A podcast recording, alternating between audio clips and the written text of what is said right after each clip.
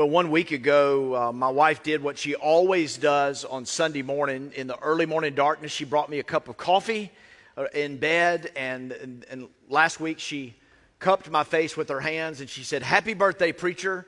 You get to go to church and preach on money.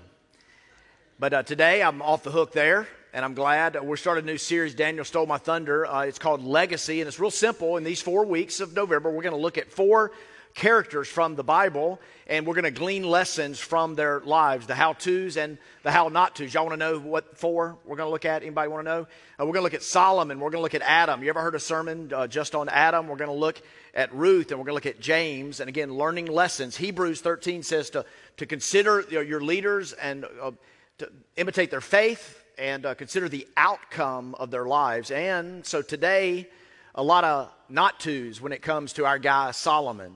In fact, um, it's been said, I know you heard this, whether it's in a race or in marriage or life in general, uh, what really matters is not how you start, but it's how you finish. And none of us controlled how it started, by the way. Think about the sovereign foundations of your life, your very existence.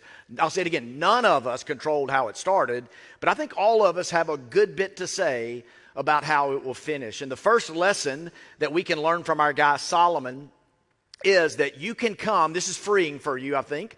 You can come from a messed up family and God still will want to use you. How many of you, let's don't say messed up because that's kind of mean, but how many of you come from an imperfect uh, family? Anybody from a, you would just acknowledge, hey, an imperfect family? Uh, that's, I hail from an, imp- babe.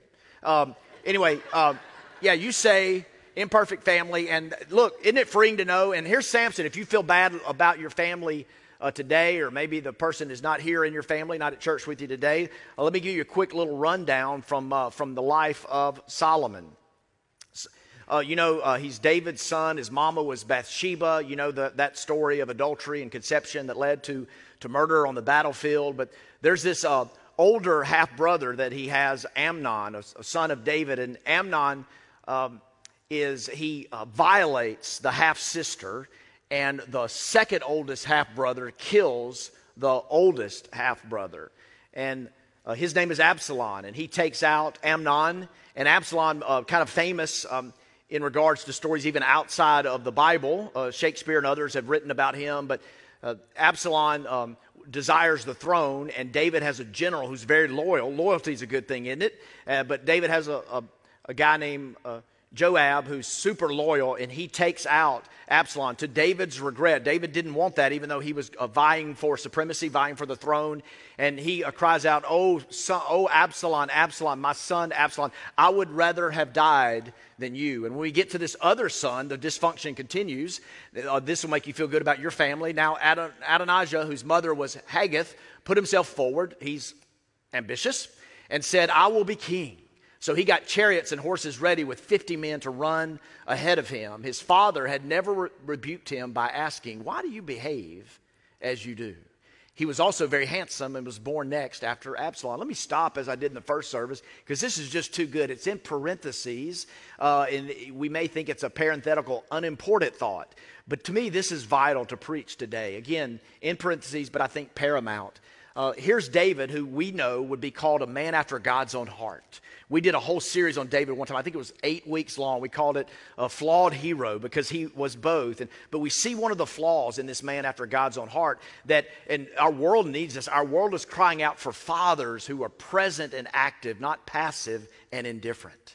And we see a dad who should have spoken up in the moment. He should have rebuked, he should have reprimanded his son, but he didn't do it. We need dads around the room. If you're a dad with young ones, or if you're going to be a dad one day, we need you. Your family needs you. Society needs you to speak into that. And a whole lot of messed upness will be prevented. A lot of dysfunction could be thwarted. But David was, though present, he was passive and indifferent to the situation.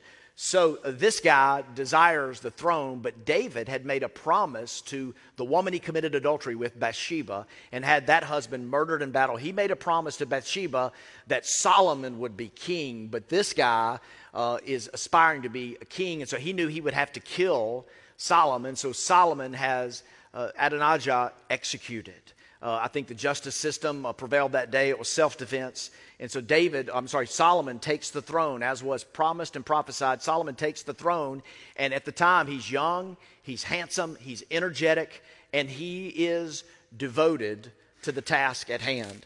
Uh, there's a early in his administration, if you will, they get what any president, any king would want. Uh, he knows, the nation of Israel knows economic prosperity. They know national security. If there were midterm elections, uh, they would clean the, uh, the other party's clock, uh, so to speak. But here's this uh, famous um, passage that you may know. Uh, it's a dream at Gibeon, not far from Jerusalem. Solomon uh, goes to Gibeon to worship God. Here's a young king who knows that he needs God, and he goes to worship, and God appears to him in a dream, and this is how it kind of went down. Solomon answered God when God said, Hey, grant me any wish. This isn't like a preacher genie in a bottle joke. This is God appearing to Solomon in a dream, saying, Hey, I'll give you something. What, what do you want? And by the way, what would you ask God? Uh, what would you ask of God if he said, Give me, I'll give you one thing? Solomon answered God and said, You have shown great kindness to your servant, my father David because he was faithful to you and righteous and upright in heart. You have continued this great kindness to him and have given him a son to sit on his throne this very day. Wow, what a sense of joy, what a sense of the moment. Solomon says, Now, God, you have made your servant king. In other words, David was a servant king. I want to be like my dad. I want to be a king, all right? But I want to be a servant king. I want to be a good king. I want to reign well. In, but I am only a little child and do not know how to carry out my duties. So, he was very, very young. As I said, he was very handsome. He was very energetic. He was very devoted, and he had a sense of God's placement in his life. He saw the sovereign foundations. He saw the great grace of God. He saw others vying for supremacy, but he knew that God had this for him, and he knows that he can't do it on his own. And can I say, what a great principle? If you're at a place in your life, let me stop here. We're talking about legacy, multiple lessons we can learn from these people in these weeks. But as we look at Solomon today in this part of the story, can I just say, if you're at a place where you feel adequate, that's probably not the place God's calling you to. If you're at a place where you're, you're sitting there going, hey, I got this, I got this. I got the resources. I got the creativity and the ingenuity. I got the skill set. Man, I did strength finders. I did my Enneagram number. It all lines up. The stars are lined up. I got this. Step out and watch me work. That's probably your kingdom and your glory. And I would say to you, based on this book and my study of it for some 40 something years, that's not God's will for your life. And so give props to Solomon. Uh, despite a messed up family, uh, he starts pretty strong and he starts saying, God, I can't do this. Um, I need wisdom. I need your wisdom. I'm just a child. I'm very inadequate for this task. What a great prayer. Can I just say on the other side of that, on the flip side, that's the prayer God honors. When you say, Oh God, my God, I need you. Oh God, I God, I need you now. That's a prayer that He hears. And God desires to move into that space and work in your life when you know that you're not adequate. And so that's where our boy, that's where Solomon is. So early in his administration, there's a story that I bet some of you've heard. There are two women come to him for his great wisdom. They come to him and they both claim that this child is their own child. They both come to him, they're both prostitutes. They both make the claim that this child is my child, and they are fighting for custody over the child. Y'all, y'all know this story? You know this is in the Bible? So Solomon, his wisdom, hears them, and he hears the, the case, and then um, one of the women, uh, she cries out, or he says to them, he says, Well, you know what I'll do? To be fair, I'll just cut the baby in two, and each of you will get a half. And one of the women cries out, her earnest plea, she cries out, Oh, no, uh, just king and. No, no, no. Let, let, the, don't do this. Don't tear the baby. Let this, let the other one have her. And Solomon, in that moment, in his wisdom, realized that the mother that cried out is actually the mother and gave the baby boy to him. Now, I think it's interesting that the text tells us that these two women were prostitutes. And I think the Bible tells us their occupation because uh, those were the people in that day that never had a shot at justice. They never had a shot at kindness. No little girl back then grew up wanting to be a prostitute, just as no girl now grows up wanting to be a prostitute. But back then there was there was no cases, there was no there was no sympathy, there was no justice for them. And I think we see early on. Remember what we said? It's not how you start, but how you finish. But so we see a good start with our guy, Solomon. We see a real good start. And we see the servant in the servant king, where he cares about people. Now, the spectrum is broad. And let me say this this is uh, where uh, what the scripture says about him and his wisdom as he begins to reign. Um, okay, yeah, let me. So give your servant a discerning heart to govern your people and to distinguish between right and wrong. For who is able to govern this great people of yours? There's his prayer, there's his um, sense of inadequacy.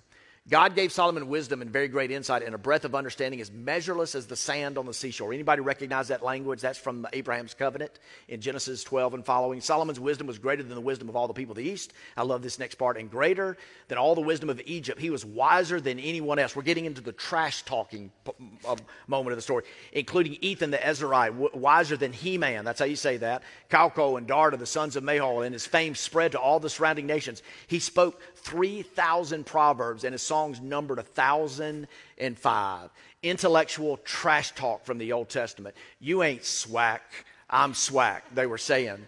And so Solomon had the swack vibe going on, and people were coming from all over. So the prostitutes come in this famous story about the baby, and then Queen Sheba. You ever heard, ever learned about Queen Sheba?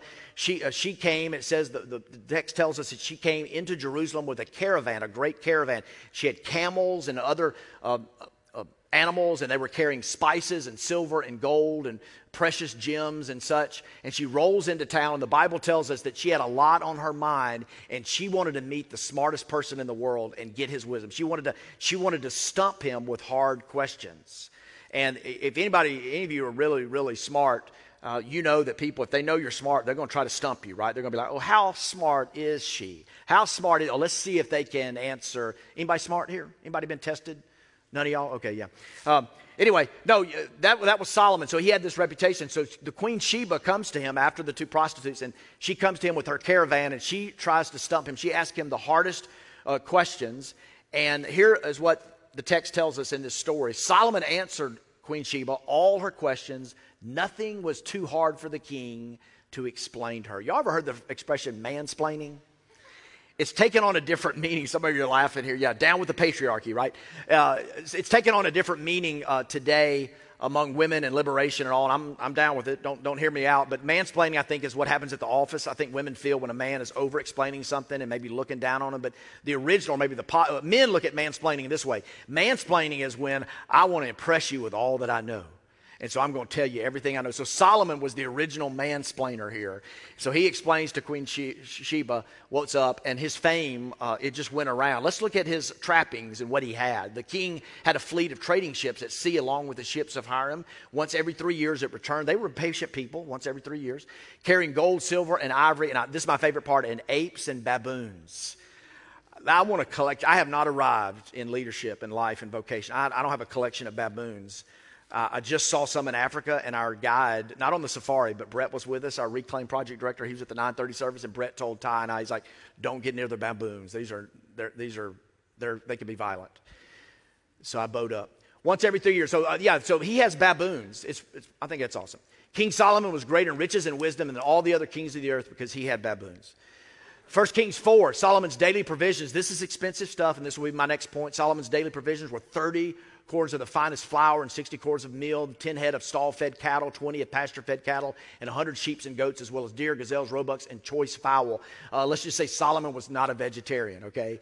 He didn't have any, he didn't pray before any kale salads or tofu or anything like that. So he wasn't a vegetarian, but here's my point uh, he had a lot of resources and it was he was living lavishly. So if you live lavishly nothing's wrong with wealth okay? 1 timothy 6 god gives us richly all things to enjoy. But what do your riches do? And so the lavish living they started with wisdom. It led to prosperity but at what point does complacency set in at what point, because here's, here, there's a gap here between the rich and the poor. That's always a problem in society. As a church in Jackson, Mississippi, I want to lead us, and I'm not really leading us, other people are with more compassion and wisdom than me, but to look at our city and say there's something wrong if there's a growing gap between the rich and the poor. And what should we do about that? God's heart for the poor. Even when I was throwing up Leviticus and Deuteronomy last week, you see God's heart from the poor all throughout the scripture. And so there's this gap, and so the people are being taxed heavily. But the king is living this way. And so, what point, at what point do we see the complacency setting in and the servant king, the servant of the servant king, beginning to wax and wane a, a little bit? Look at this. In the 11th year, in the month of, the, of Bul, the eighth month, the temple was finished in all of its details according to its specifications. He had spent seven years building it. Uh, some of you zone out. Anybody done, done, a Bible reading plan? You start reading about the temple and all the specifications, like, and you, I mean, even an architect or contractor kind of checks out of that. Well, David, I'm sorry, Solomon was building this temple that was promised, that was prophesied. He was, he was walking in obedience. Uh, there were many nations who had many gods, but Israel had one God. Israel had one book. And how many temples did Israel build? They built one temple for their one God to worship. And that was the, that's the call of God on his life. But notice the very, this is the last verse in chapter 6 of 1 Kings, the very next verse of chapter 7. The first verse. It took Solomon 13 years, however, to complete the construction of his palace. Uh, let me go back. How many years did it take him to build the Lord's temple? How many years did it take him to build his own palace? One could conclude that he spent twice as much time on his own glory than he did the glory of God. Psalm 115 and verse 1 Not unto us, O Lord, but unto your name be given the glory. And so there's this passage that I want us to hone in on today in the balance of our time, and it's found in 1 Kings chapter 3 and verse 3. And There's one word that I'm going to want you to circle. Solomon showed his love for the Lord by walking according to the instructions given him by his father David, except that he offered sacrifices and burned incense on the high places. There's a word that I want to draw your attention to. Uh, any guesses what that word may be? It's this word, and it seems like a really small word. But it's a dangerous word, though a little word and a dangerous word. It's this word. It's the word accept. I want you to see it because I want you to think about it. You see, Solomon never gave God a big no. Would anybody give God, would anybody look at God and clench your fist and say, No, God, no? Maybe some of you will. But oftentimes there's a drift. Oftentimes there's a complacency. Oftentimes it's very, very slow and it's very, very subtle and it's unintended. And I think this is what we see. And so the legacy of Solomon, he was obedient and he followed instructions, except. And so I wonder about you and I wonder about me. I wonder what your accept will be. If you never walk away from church and throw your fist up at God and say that he doesn't exist or that you want no part of him, if you never give God a defiant, rebellious, clear no, then what might be the subtle accept in your life? You see, Solomon reserved some things he didn't give over to God. What did he? Well, the Bible doesn't tell us exactly. It does in one account, that's very clear. It's, you know, women, and we'll get there. But Solomon, it says he offered sacrifices and uh, you say, well, we don't do that today. They're so primitive. Yes, you do. You did it yesterday with college football, your condos and season tickets and tailgating and all that. You do offer sacrifices. You do. I do to our gods, uh, other gods. But he, it says he burned incense on the high places. Now, that language we're not accustomed to, but what that means in Old Testament terminology is that Solomon was, he was manufacturing idols in his life, that there were other gods that he was subtly moving towards.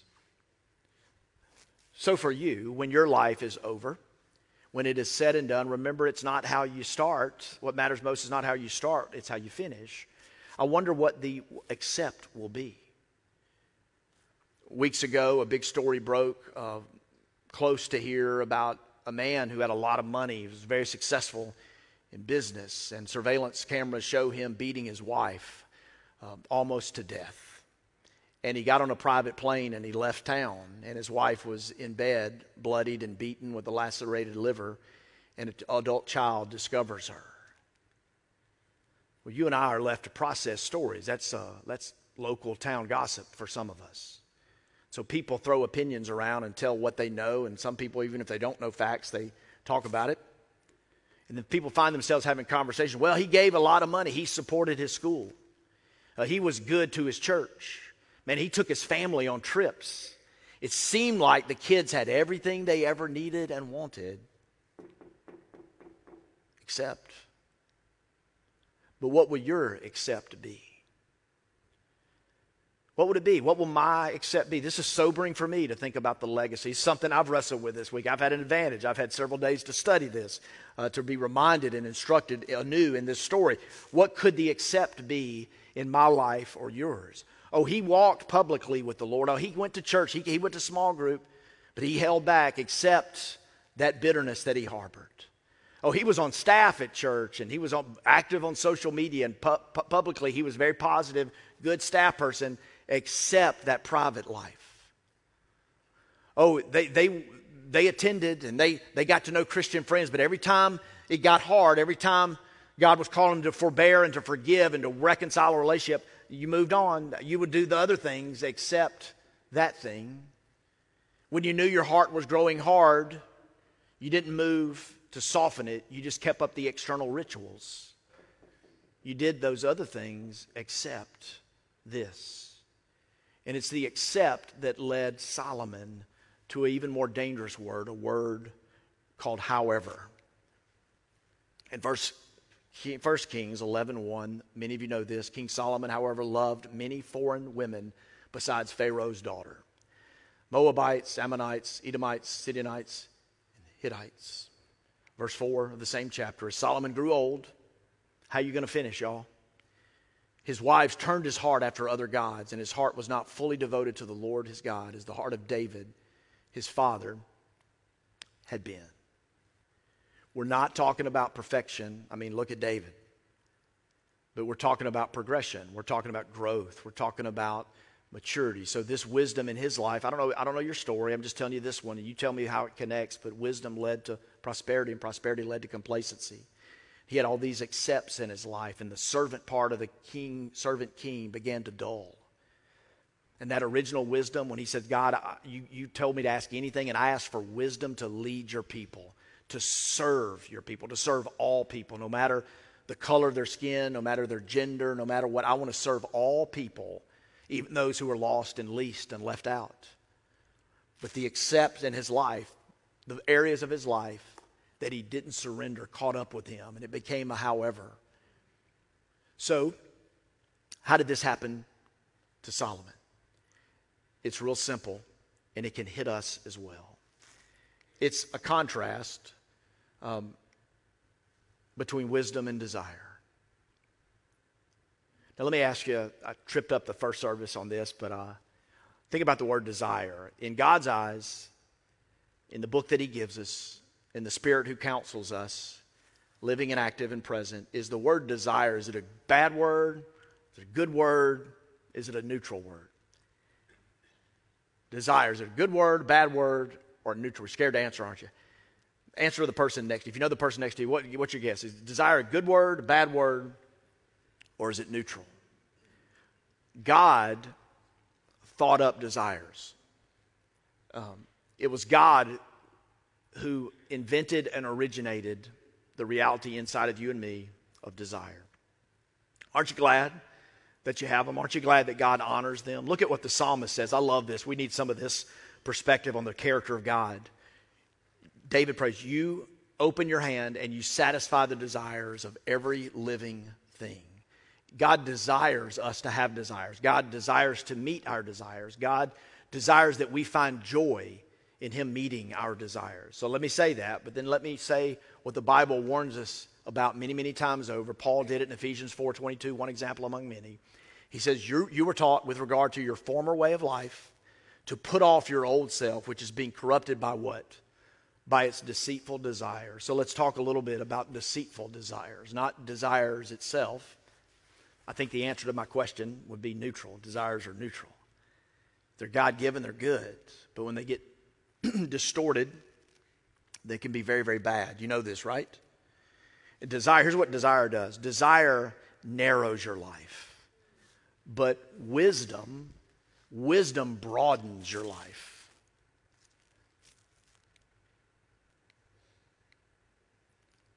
Wisdom gives us, it gives us a, a broader scope of life. Desire says, let me go with my impulses. But wisdom says, let me think about it. Let me weigh the options. Let me consider the connectivity of this decision with that decision, my personhood with the people that I'm committed to. Wisdom calmly looks at life instead of impulse, instead of going after it. It calmly looks at, it sees the connections, and here's the key word, and it sees the consequences of each decision. Oh, I desire, but so what desire narrows you, and what do you do when you have a strong desire? Let's talk about it. When you have a strong desire, you obsess over something. Like you want nothing else. You just you get narrow. Like I want this. Picture a kid with a donut. Let's be benign in this illustration. Picture a kid with a donut. The kid's eating a donut. It's all on its face, and there's a, a stack of donuts, a dozen donuts next to the kid. You walk up, and uh, you, you're trying to persuade the kid to stop eating the donuts. And you say, man, your body needs vitamins and minerals and protein, and that donut, those donuts are filled with sugar and lard and fat. Stop it. Are you going to persuade them? Are you going to change the outcome of that kid eating the donuts? Not likely. That, that, that probably is not going to work because the, the desire is focused, the impulse is set. I want this. And desire does that. Desire says this there's a prevailing thought, and that every young person, especially, is enticed to it to follow your bliss. Desire says, follow your bliss, but wisdom says, ask God what's best. And that's a fundamental difference. And guess who? The great wise one Solomon lost sight of this because now transfer the kid and the donut to the adult and fill in the blank. Because you see it and I see it and I'm tempted as you are tempted, but I get a front row seat every week into seeing really, really, really smart, educated people with a brain full of knowledge do stupid things with their lives and when desire takes over. So we can learn part of the legacy from Solomon is don't just say, follow your bliss. In fact, young people look at me, that's a bad philosophy for life. God, let God take care of your happiness. We did a whole series on it. Go back and listen. Philippians. We did a whole series. Let God grant you your happiness. You fight for meaning. You follow meaning. And the chief question you need to ask is not follow your bliss. It is, God, what is best? And God wants you to live in the best. And Solomon thought he could buck the system. He thought that he was an exception to the rule. And so, as our team comes up and we begin to close, we're going to close our service today coming to the table. And I love um, what we're going to do in this series. I'm practicing in front of you now. But we've talked about Solomon. We've talked about how lesson number one that it don't matter how messed up your family is, God still desires to use you. We've talked about um, how pure it is to come to God. If you, if you could get anything you want, what would you ask for? And Solomon got that right. But then the very thing that he asked for, wisdom to love and serve other people well, it started becoming about him. It started becoming about not the servant king, but the king. It started becoming, oh, you know, I'll, I'll build God's temple, but let me show you my palace. You know, the Bible tells us the details in very specific specifications of building and construction, not so that you could go build a palace like Solomon built, so that you could go, wow, Solomon. Wow, Solomon. Look at what he built for himself. Another servant king would come later, and that servant king would show up and he would say about himself, this servant King Jesus, he would say, There has now come one who is greater than Solomon. Greater than Solomon. Jesus about Jesus. And I bet many of them would laugh. They would say, An obscure carpenter, a penniless rabbi who had nowhere to lay his head is going to come and say that he is greater than Solomon. I mean, come on, this guy was the greatest of all time. Solomon didn't finish well. And every character we look at, some did. Paul did. 2 Timothy 4, 7 and 8. I fought the good fight, finished the race, kept the faith. Some, some finish well, but more don't finish well. And so, as these weeks, as we look at Solomon, as we look at Adam, as we look at Ruth, as we look at James, we're always going to look at Jesus. Because Jesus came, and remember, he talked about worry, and it's one of the things that made me say, I want to follow. I was a teenager, and I read the Sermon on the Mount. I said, I said, Don't worry. Who, when they worry, can add one hour to their life? Hey, look at the look at the birds there. Look at the lilies of the not even Solomon. Remember, he talked about being adorned. and he pointed back to Solomon. Solomon was a man who didn't finish well, but let me tell you, Jesus did. In fact, he said, It is finished. What was finished? Suffering was finished. His glory was just starting. So, would you stand today and we're going to pray? We're going to come to the table, take communion this morning.